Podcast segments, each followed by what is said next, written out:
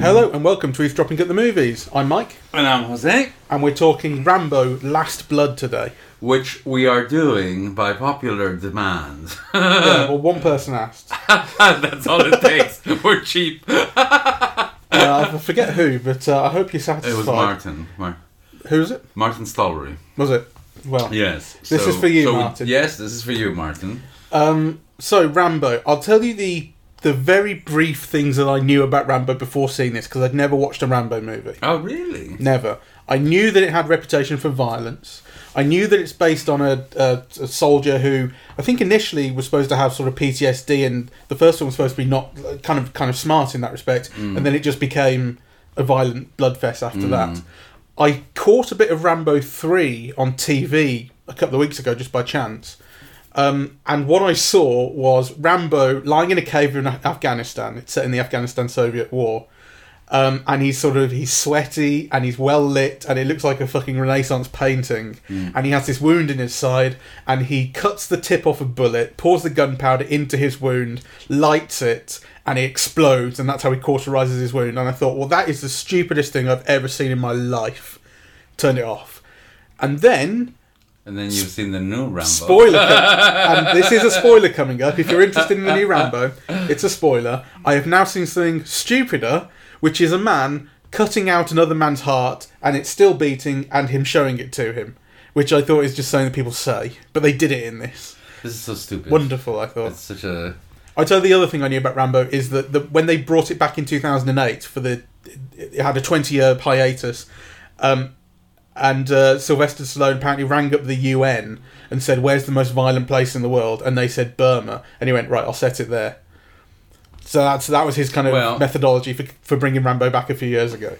Well, I mean, I think you know, a, lot of people get off on playing somebody like Stallone as stupid, and clearly he's not. You know, he's somebody who, in fact, kind of you know has been writing his own screenplays. He he made himself a star, and you know he is an American icon. There's no question about that. And kind of very interestingly, he's does he's done it on the basis of two roles.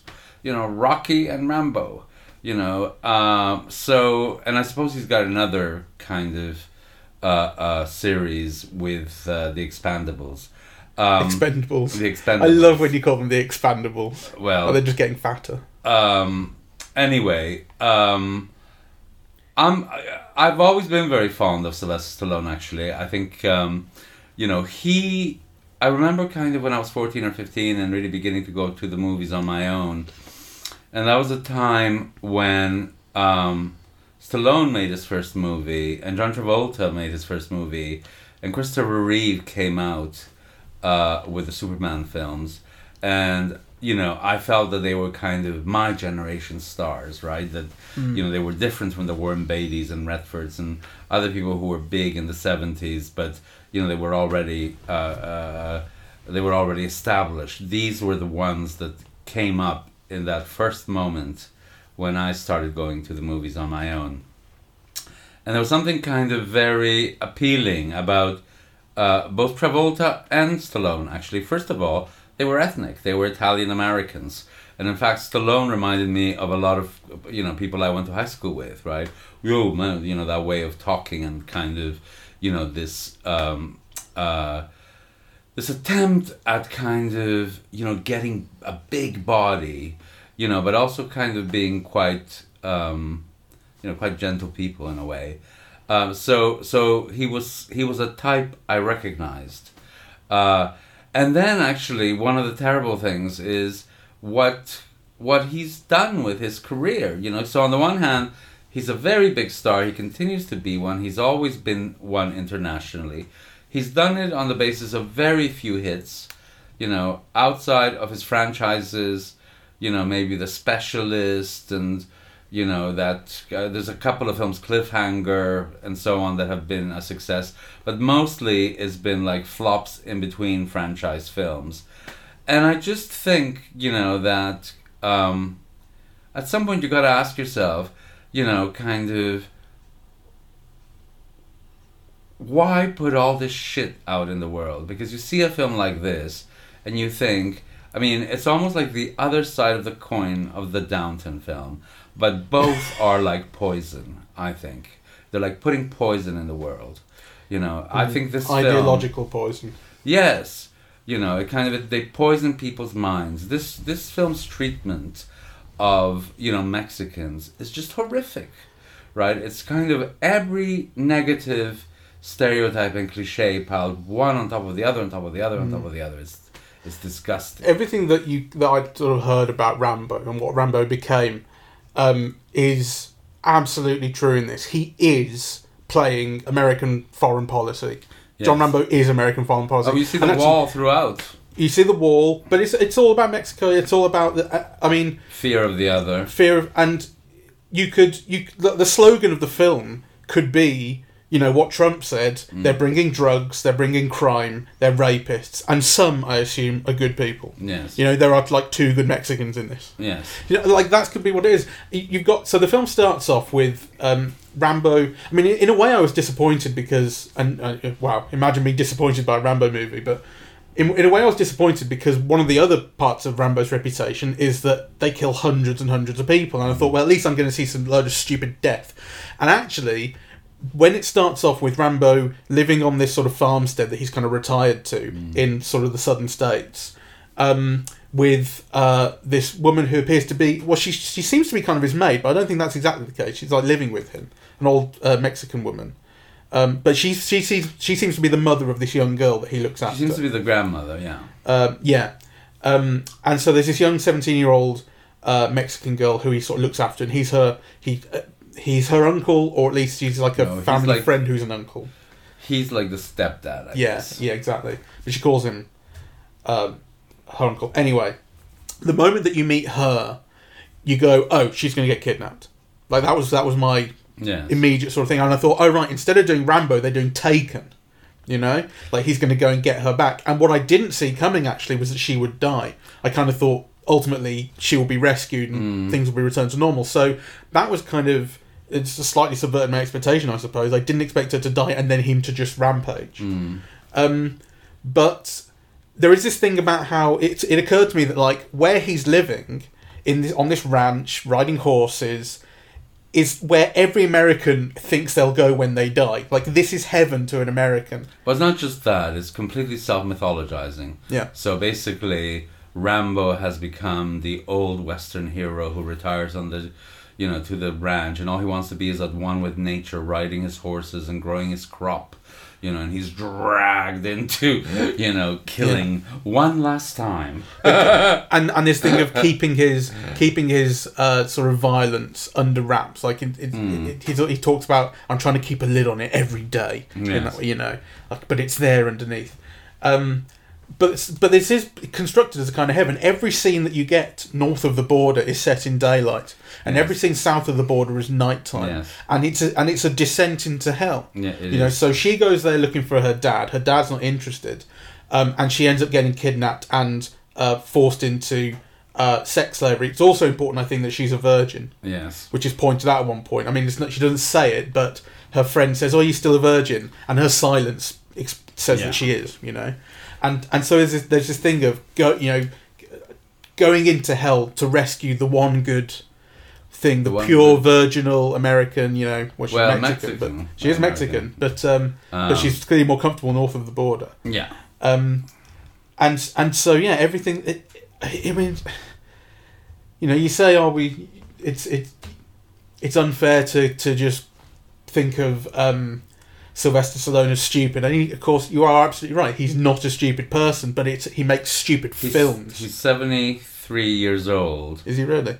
and he's still headlining action movies that get a worldwide release. I mean, I think you know one has to pay respect to that accomplishment at least, right? Yeah. Uh, you know, I can't think of anybody else outside of Clint Eastwood that age who is commanding, you know, uh, the, yeah, like a, an international release. I mean, you know, Robert Redford's last film went right to Netflix. The one before that didn't make anything. I mean, that generation of stars is over. They're really old. Uh, and actually, you know, it's kind of this amazing thing about Stallone that he even thinks that at 74 he can headline an action film because this is really an action film and he's very limited. You know, he can't move his body, right? So what he can do in an action film and the pleasures of an action film are very carefully couched here. Like, you know, it's all close up. It's all you see things after they've happened or just before they've happened. You know, the cutting is excellent, mm. but not so excellent actually. You really see the bolts kind of sometimes. But, you know, it is quite something for a 74 year old person, a 73 year old person, mm. right, to be headlining a pure kind of B action film, really. You do you do sort of feel his physicality more so I'd say in the scene where he rescues the girl and he's and he's like smashing people up with a hammer, Mm. but he's doing he does it through ambushes, so he doesn't get into uh, like a full on physical fight with anyone. Can't he comes in and smashes them and they go. Yeah. And then the final fight, the climactic one at his farmstead, is all done through traps. You see him set up all these traps. Mm. So actually, what does all the killing is these traps, and then he just shows up to to shoot Yeah, people in the head once they've been caught. Well, so figure out how an old man exactly, can do action. And it is and it is sort of smartly sort of figured out so they can do that. Yeah. Um, and actually, and I think it's reasonably effective, and there is some there is some fun in. Actually, I think the those traps. action is reasonably uh, effective. I think. Um, Some of it very violent as well, like hilariously violent. I think I like the poppiness of it. I mean, so basically, the story in in a sentence is this man's hearts get destroyed when his daughter gets sold into white slavery. So in revenge, he cuts out the perpetrator's heart. So that's you know, that's the movie really. Um, You and your high concept. Well, it is. It it is. is. a high concept film. Um, so, but I think they're really kind of. It's a very sparse movie. It's very lean. It's very beautifully lit. You know, and I think in many ways it's very effective. Like, you know, you were saying earlier, like the film is only eighty minutes long, and you know, for you you you look at an hour goes by and you can't believe that it's been an hour, right? Mm. So it moves incredibly quickly. It does move quickly. I mean, in a It's a sense, real pop movie. in a sense, it felt like that was because of, if, if, when it got to an hour or an hour and five minutes, and and everyone's arriving for the final fight, I kind of thought, this is it. Like nothing's happened. So it was it was kind of positive because I thought, wow, this moved quickly, but also kind of negative in that I thought, like it even felt like it had filled up so little time with even less somehow. I don't know, but um, but I mean, it the the speed with which it moved was a pleasure. Like I can't imagine sort of, I- and I wasn't going into it dreading it, going, "Oh, I have to see this." The way I was with Downton Abbey, you mm. know, I was kind of looking forward to seeing what a Rambo movie was mm. really overall, and what the new one would be. Um, Well, and when I wrote- the fact that it wasn't two hours was a pleasure. The fact that I, I expected it to be longer, I expected to take itself more seriously in a way, and like to have a longer running time to sort of suggest its importance. And actually, getting in and out is exactly what it needs. Mm. You know, Well, um, I think it's a morally despicable film. Yeah. And actually, and I was thinking, you know, when watching it, you know, um, that that people like him have to be held to account. So on the one hand, you know, he is an icon of American cinema, and I think really because of Rocky, I mean, kind of, you know, because Rocky was a real figure of hope. You know, the kind of this guy from nowhere and the other a complete loser, you know, but his kind of work and determination and so on, kind of, you know, uh, uh, um, uh, bring him close to victory, make him, you know, transforms him. Uh, and there's a whole kind of ethos there about like you know his relationship with Adrian, his wife. Yeah, like and you know the last the going up through Philadelphia, the steps of Philadelphia, and so on. I mean, you know, there there's the thing about kind of there's something generous and hopeful about that character, at least in the first one. And then really it's been like shit after shit, nasty shit, right? Like, you know, killing foreigners here, killing foreigners there. I mean, he doesn't have a decent film in his whole film. He doesn't have, you know, so Rocky is not a great film, but it's his best film, really. Mm. You know, well, maybe, you know, yeah. Rocky Balboa was good as well. I'd say Um, when he was older and wanting to come back into the fight. And again, that had sort of that kind of had that similar generosity. I think of saying, you know, you have to do what you want to do, and no one can stop you. And all that I think the stuff. Creed films have a bit of that, but you know, but he's used there. You know, he's not the driving force behind them, uh, and he's a marginal figure. But you know, you just look at his filmography, and you know, this is a person who has put a lot of poison out into the world, a lot of shit. You know, uh, is it worth it, Sly? You know, and and the thing about this film that's so disgusting is that it's so also self mythologizing, right? So you know, he's there under the tree. I mean, my God, you know, when they complain about like women being demanding in terms of hair, makeup, and lighting, I mean, I wonder what he demanded because you know, I mean, he's lit like a painting in every shot, right? Um, and there's something weird about his face, you know. So on the one hand, the lips are the same, you know, but the eyes are different. He always had like wonky kind of Pierrot eyes in a way, you know, and um, he's clearly had so much work done that it's like you know it's like a memory of his face really. And of course it doesn't mean that he's ageless. You still see all the age in him right? There was a moment where the camera turned b- b- to black and white or gave the impression of black and white. And you say ah you know it's like all the bone structure there. And in black and white you know he could have mythologized himself a bit further you know. But there's something kind of unpleasant about the whole exercise Yeah. um, and it's a and it's an ugly film. And actually, and I was really crushed to see Paz Vega, who's you know this great Spanish actress, uh, uh, playing the role of the reporter. I mean, you know, kind of, uh, uh, it's it's it's like a form of collaboration or something with the enemy. You do kind of feel that. I mean, th- there's a thing about how Mexico generally is represented in American media, not just film, TV as well. Um, it, that is fictional media rather than like news media, um, and how it's you know very very often, uh, overwhelmingly, Mexico is um, a source of criminal enterprise. You know, in one way or another, and and and Mexicans who get roles in American um, film and TV generally are playing criminals of some sort Yes. and you know you there is a way in which you could look at that as a form of collaboration but also these people are working actors who are trying to get any role they can and and sort of turning down roles is not necessarily an I think- option I also think there's a difference between people. I mean, I don't blame actors for accepting roles. I mean, you know, people have to work. You know, they have to live. But I think there's a difference between, you know, people, actors who you know need a job, and actually kind of well-known actors who can wait for the next role.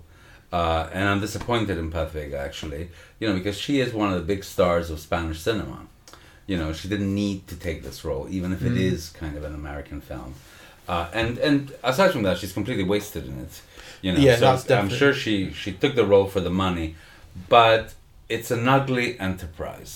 yeah um uh there was something else i was going to say I, I I suppose what I was going to say was um, just that you, you kind of spoke of it as basically a B movie. And Yes. that really occurred to me. It's very well. I, I say cheaply made. It cost fifty million dollars. Now, who Well- exactly knows where that money went? Twenty five of that must have gone to Stallone because I don't see I don't see fifty millions. Hmm. It is extremely cheaply made. Um, it's not like it's not like the sets are sort of falling apart, but as you say, it's sparse. It only has a couple of real locations. yes. Um, the camera is you know has that digital smear that I've talked about before, Mm. that real cheapness of, of look. Um, and actually, I kind of thought like if, if you think about that '80s stable of action people, you got you got Stallone, you got Schwarzenegger, Dolph Lundgren, Mm. Steven Seagal, and like the biggest of those, Schwarzenegger and Stallone, Mm. kind of kept making hits Yes. and and and compare them to Steven Seagal, who made straight to video movie after straight to video movie like Flight of Fury and Executive Decision. The the only difference between this and Executive Decision is that this made it into a cinema. It really is that cheap Yeah. and bad and simple. I mean, a simpler film you couldn't imagine. Yes, though I must say, I think there is an elegance in in the filmmaking as well. You know, like yes, the shots are very sparse, you know, but there are clever compositions. You know, I thought the lighting was very beautiful. you Yeah, I suppose I agree with that. um, and and kind of necessary because there is this attempt at mythologizing both Rambo and Stallone, It's no accident that you know all the credit sequences are images of him in the previous Rambo films, right? Kind of looking young and glamorous. So there was First Blood, and now this is Last Blood, right? So I think kind of you know the whole thing is designed in an elegiac vein, right? Uh, so I think the sparseness, the outdoorsness, you know, the horses, the sky, the open sky, all of that is to imbue him with the same kind of symbolic meaning as as John Wayne or something like that, you know. Um, so, uh, you know, kind of Rambo comes home from Vietnam, you know, and from Afghanistan, and now from Mexico. you know, though though though the United States is only um, culturally at war with Mexico, not de facto. Well, I mean that occurred to me as well. Like uh, you know, I suppose in the other films there were wars Yes. that he was taking part in, and this is this is a this is a personal fight that he has. He's not he's not acting for the state in any sense in this film, No. Um, which I, he was in. I'm sure at least some of the others. But the film has a view on Mexico, which is really disgusting. Who is the director, by the way? The director, I was just looking him up, um, is uh, Adrian Grunberg, who's directed uh, Get the Gringo. I think he wrote and directed that. That was a Mel Gibson thing from seven years ago, which I never saw. But that, uh, um, well, the title at least suggests it's um, got Mexican elements. Right. Yeah, here we are. This is IMDb's blurb. A career criminal nabbed by Mexican authorities is placed in a tough prison where he learns to survive with the help of a young boy. Um, and he's assistant directed on quite a lot of things. But this is uh, second or third kind of major directorial project. Okay, so um, He's directed on, well, assistant directed on Narcos, Sense8, Wall Street Money Never Sleeps, Jack Reacher Never Go Back, a Mm. bunch of things. um, oh, that's interesting because um, it it does have that sparseness of television as well, but very well used though. Well, I mean, I think it would be unfair to. It is definitely cinematic. Being, you know, It is. I mean, you know, frankly, visually in comparison to uh, Downton Abbey, it's a masterpiece. Yeah. and and to be fair, in Uh, comparison to all those Seagal movies I, I Yeah. picked up, you know, it is it is better than those. I mean, maybe I'm being a little unfair, Um, but um, but ideologically and in terms of kind of plot complexity, character complexity, it's it's offering nothing intelligent. yes. I know you talk about kind of mythologizing, but that's I don't think that's necessarily smart. It's um, I mean, if anything, that's It's vain. yeah, you know i mean it's it's it's a typical vanity uh, production Mm. i mean you know he's 73 he's clearly still doing weights but he's clearly also stiff and immobile and frankly you know kind of whether he's doing weights i'm sure he's got a fantastic body for a 73 year old but it's a 73 year old's body you know and you can look and yeah and so I think a he doesn't show it to you. He never takes his shirt off the way that he would have done in all the other films. the way he did in that shot in Rambo Three that I saw, which Yeah. was all about him with his top off. Exactly. Yeah. You know, but actually, kind of even dressed, you know, there's. So his body as an expressive element is gone, right? So everything relies on his face, right? Um, you know, which I think is is I mean, you know, he's a he's a beautiful man. I think he still looks beautiful in some in some shots, but it is a face that's semi frozen, right? And I also found his eyes weird because, and this is maybe just me, because I always associate him with dark eyes. You know, when I think of him in the Rocky films, I think of him as having brown eyes, right? And in this film, they were light, Mm. right? You know, so I just thought it was kind of weird. I didn't pick up on that, I must say. Um, I mean, what I did pick up on in terms of his physicality is the size of his arms. And there's one shot actually right at the end when he's when he's killed everyone and he's um, pinned the baddie to the wall with arrows, because that's what you do. And he approaches him, and there's a sh- there's like a shot from the front, and there's there's a shot from sort of three quarters from behind, and it's low down, and you see the size of his right arm, and it's also covered in blood, and it's kind of sinewy and sort of high contrast, and you see all the detail in dirt and things. Um, but it is, but the size of it is sort of. It, you know, like maybe he can't move the way he did, but he is physically still intimidating. And it's funny because you say he's 73 years old, and I didn't know that, and I suppose I could have figured it out. But you know, he doesn't look like other 73 year olds. Well, Obviously, obviously, he's in bodybuilder shape still, but like it, he he seems to age differently. I'm not saying he looks younger than I 73. think the first Rocky film was either 75 or 77, something like that. 75, I think. Yeah. Yeah. Um, so, you know, he's going to star for 44, 45 years. yeah. So, um, But um, you know, so hats off to him. Uh, but, you know, couldn't he have made one really good movie in that whole career? yeah, I mean, well, let's just have a quick look at his filmography because uh, apart from Rambo, I think I can tell you I which ones I've liked, but I honestly don't think there's a great movie in them. Except maybe, would be definitely gone. uh, except maybe the, the Creed, but I'd have to see it again. To- I, I must say, I, I have a real soft spot for Rocky Balboa, which was the 2006 one, I think, when he brought Rocky back. Um, I, I like that film an awful lot. oh, Um, wow. so yeah, it's got all these Rockies. Ant, I love I love Ant. Judge Dredd, Uh, so Cliffhanger. okay, this I sat in the Judge Dredd car. It was made by Land Rover. I saw, I saw it. Um, it was a terrible film. So he's done eighty-four movies. That's amazing. And let me start. Uh, since he became a star. Okay, Rocky's nineteen seventy-six is what I've got. 76, right. Yeah. Uh, so Fist, Paradise Alley flops, though Fist is an interesting film. Uh, then he returned to Rocky 2, uh, Nighthawks, blah, Victory, Escape to Victory. Disaster. Escape, but I've got a real soft spot for Escape to Victory. Well, British people do. Exactly. Uh, but, you know, He saved a penalty from Pele. Or, no, from a German. But anyway.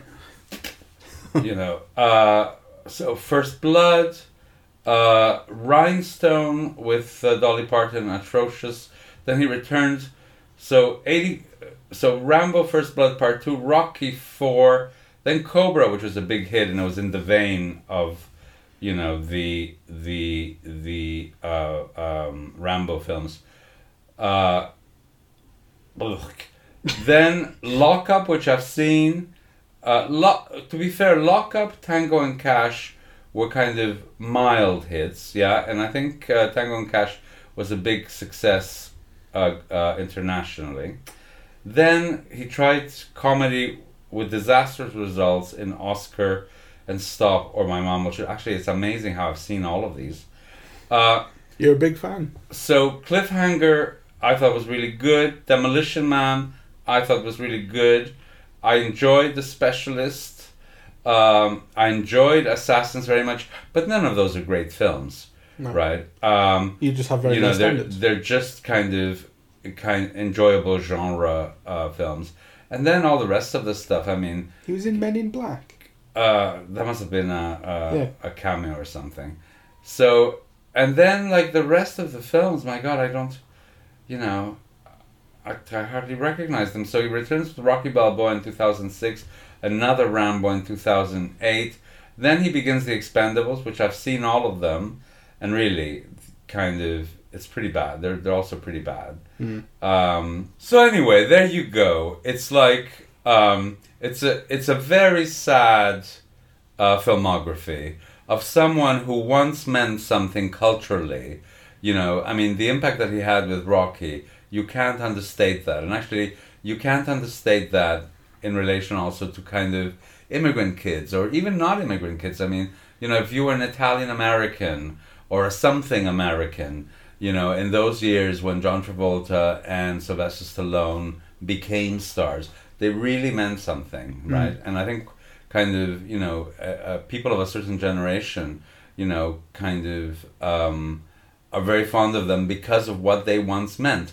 And then to kind of throw all that away on this filmography, to not try to do anything better, you know, than this kind of sad list of, you know, mediocre uh, films is really heartbreaking. Yeah, well, it's just kind of returning to the mine that has proven itself to work. It's just money making yeah. stuff, right? You know, and how much money does one need? In Men in Black, um, he was shown on a, on the monitor as as a registered alien. Turns out he's an alien. That's it's just a cameo thing. All right, well, But there you go. He's an alien, and uh, and which Ah. backs up what I said, frankly, in that he doesn't age like other humans. Well, he's had a lot of work, and clearly he's a very disciplined person, you know. But actually, he's also someone who has pretensions to being an artist. He paints, you know. It's kind of like part of what makes him a sensitive man. And I was thinking, you know, how could you, Yeah, it's like Russell Crowe writing his poetry. to be an artist and put so much fucking shit in the world? Do you remember Russell Crowe punched the director of the Oscars for cutting out his poem? Maybe it wasn't the Oscars, maybe it was the Emmys or, or Globes or something. But this was years ago. This is like Gladiator era, I think. Uh, he he wrote a lovely poem and wanted everyone to hear it, and um, they cut it out of the broadcast, and so he punched the director Well, because he's so sensitive. anyway, uh, we should end this really. I mean, there's not much more to say. Yeah, yeah. Um, I don't hate the fact that I saw it. It's an it's like it's an ideological project and it's something to learn from and it's and but I do wonder how successful it'll be, even playing to stupid people. I think there's always a market for this type of, of, of action, and I think actually the action I did find it effective. You know, and the whole melodrama is it's melodramatic beyond belief, Mm. And I think in a way that works. You know, kind of, you know, those scenes with the with the women, kind of, you know, being enslaved and brutalized. I mean, my God, I could I could barely watch. It was horrible. You know, um, There's a bit where, where she dies in the car on the way back, and it's very sad. And he's talking to her, and she and she dies of her uh, sort of wounds and um, drug uh, drug Yeah. that she's been given. And then and then Rambo sort of very quietly says to himself, "Why not me?" And I was like, "Because you're Rambo, he's such a bad- because she's a little girl and you're a nine foot five gorilla." he's not nine foot five. Um, Really? No, uh, um, What a surprise! And maybe maybe I was exaggerating for comic effect. but also he's famously short. Yeah. So He, never looks it though in his movies. It's one of those things. Like I, I thought Tom Hardy was tall, you know, and he's not. He's shorter than I am, Mm. you know. Sometimes they, they just they film you that way. Weirdly, Tom Cruise is the only one who can't make himself look tall. That's true. he always looks. Uh. I tell you what it is with Tom Cruise. It's because he. He he insists on like genuinely running in all his movies. He will run, and you and he wants to. He wants you to see that he's running. So we'll have a shot from a long way away with his whole body that shows running really hard, and you can't make yourself look tall when you see your whole body. No. If he would just be a little bit less sort of keen to be active, he could make himself look, you know, like the Hmm. Burj Dubai. Uh, it's made thirty-five million dollars uh, domestic so far. and is this the first week of its release? Uh, yes, released September twentieth, which is a week and a half ago. Actually, Okay. Well, that's not Uh, bad. actually more than that. It's, I mean, this is the third of October, so it must be two weeks ago. Two weeks. Uh, not not not amazing. Well, um, not amazing, but not bad, actually. It'll have a Uh, life on streaming services. It's the thing is, movie. I just can't believe that uh, that it cost fifty million. I don't believe it. You know, I don't. And if it costs fifty million, I bet you Stallone pocketed forty of it. You know, because there's no way that this film costs more than like ten million pounds. It's like there are Hong Kong producers, and you know, there's like Middle Eastern producers, and so on. So you know, the financing has has been stitched up from a whole variety of places. I mean, this has more executive producers than one can shake a stick at. Um, but within all of that, Mhm, you yeah. know, I think if if if the stated budget is fifty million, I bet you you know a lot of that was for Stallone because you don't you don't this you don't see a budget. I mean, my God, even the leading lady is like you know. I mean, Paz Vega, if you're Spanish, she's a big star, but nobody in America will know her from Adam, right? Like, so, so there, there's not even any money spent. Mm. All the supporting That's cast. it. That's even if you can class her as a leading lady. Yeah. I mean, it's the young girl has more of a role. That's right. I They've all got like is. very minor roles here. So, so there's not another name actor in the cast really. Uh, so so nothing has been spent above the line. The director is a newbie, right? So so where has the money gone? The, you know the sets are very simple and straightforward. uh, very few locations. Um, you know, the shots are not expensive ones. You know, the sets are minimal.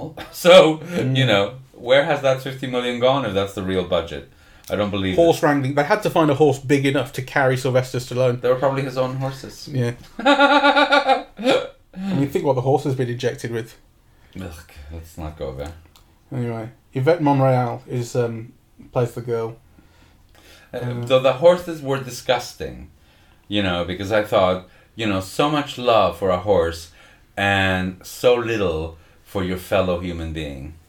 Well, yeah, kind of, but that's that's always the way, isn't it? I mean, I thought that in um, when we saw Apocalypse Now the other day, the scene where they um, uh, fire on the um, uh, the boats and all the people die immediately, but none of the chickens. There's a whole like bucket full of chickens, and not one of them dies. And then they save a puppy on it.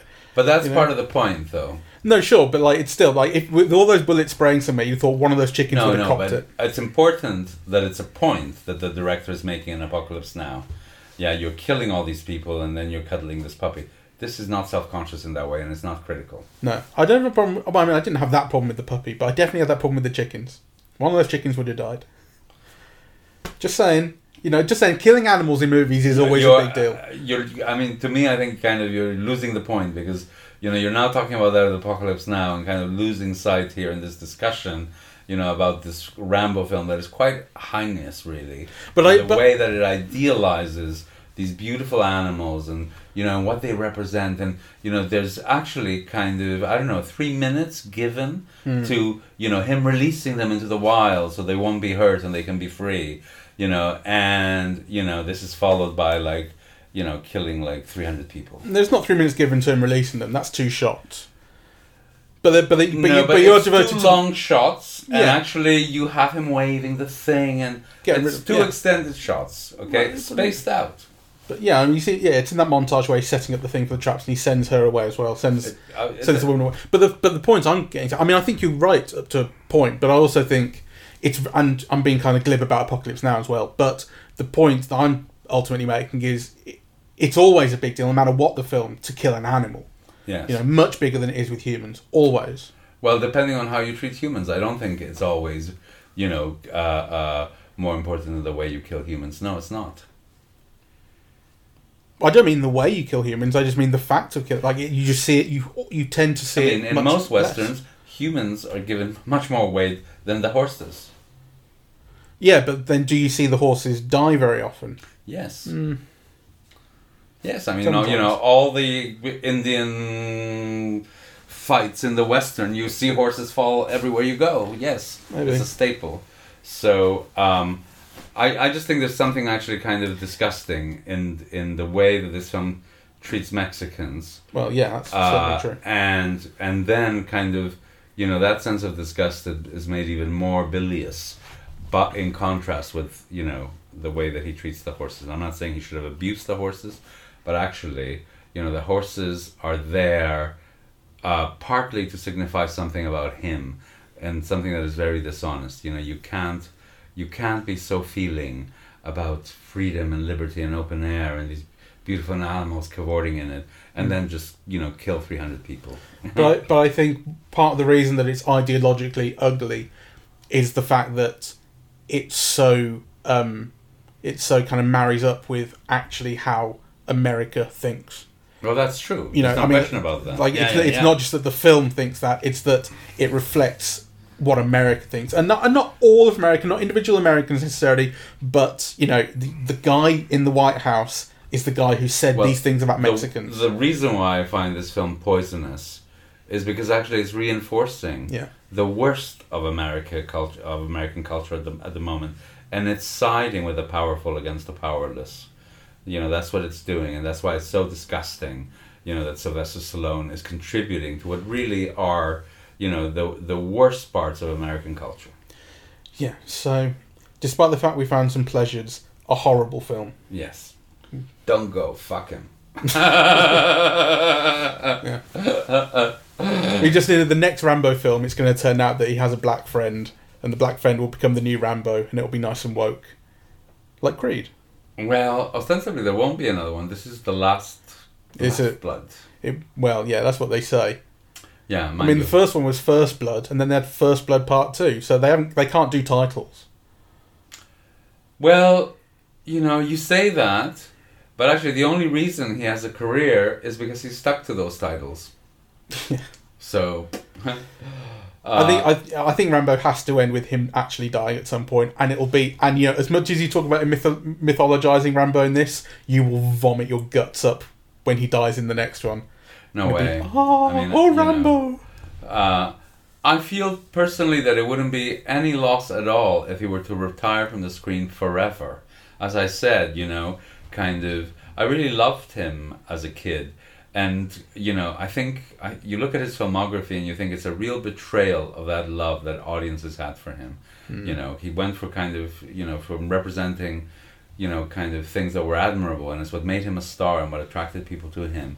And then, you know, he's just again sided with the powerful against the powerless and done schlock, kind of ramping up the kind of cheap patriotism for the rest of his career, and it is truly disgusting.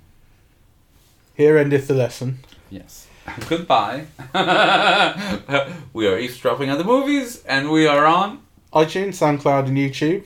Um, on social media, we're on Facebook and Twitter, and the website is eavesdroppingatthemovies.com. Bye bye. Bye bye.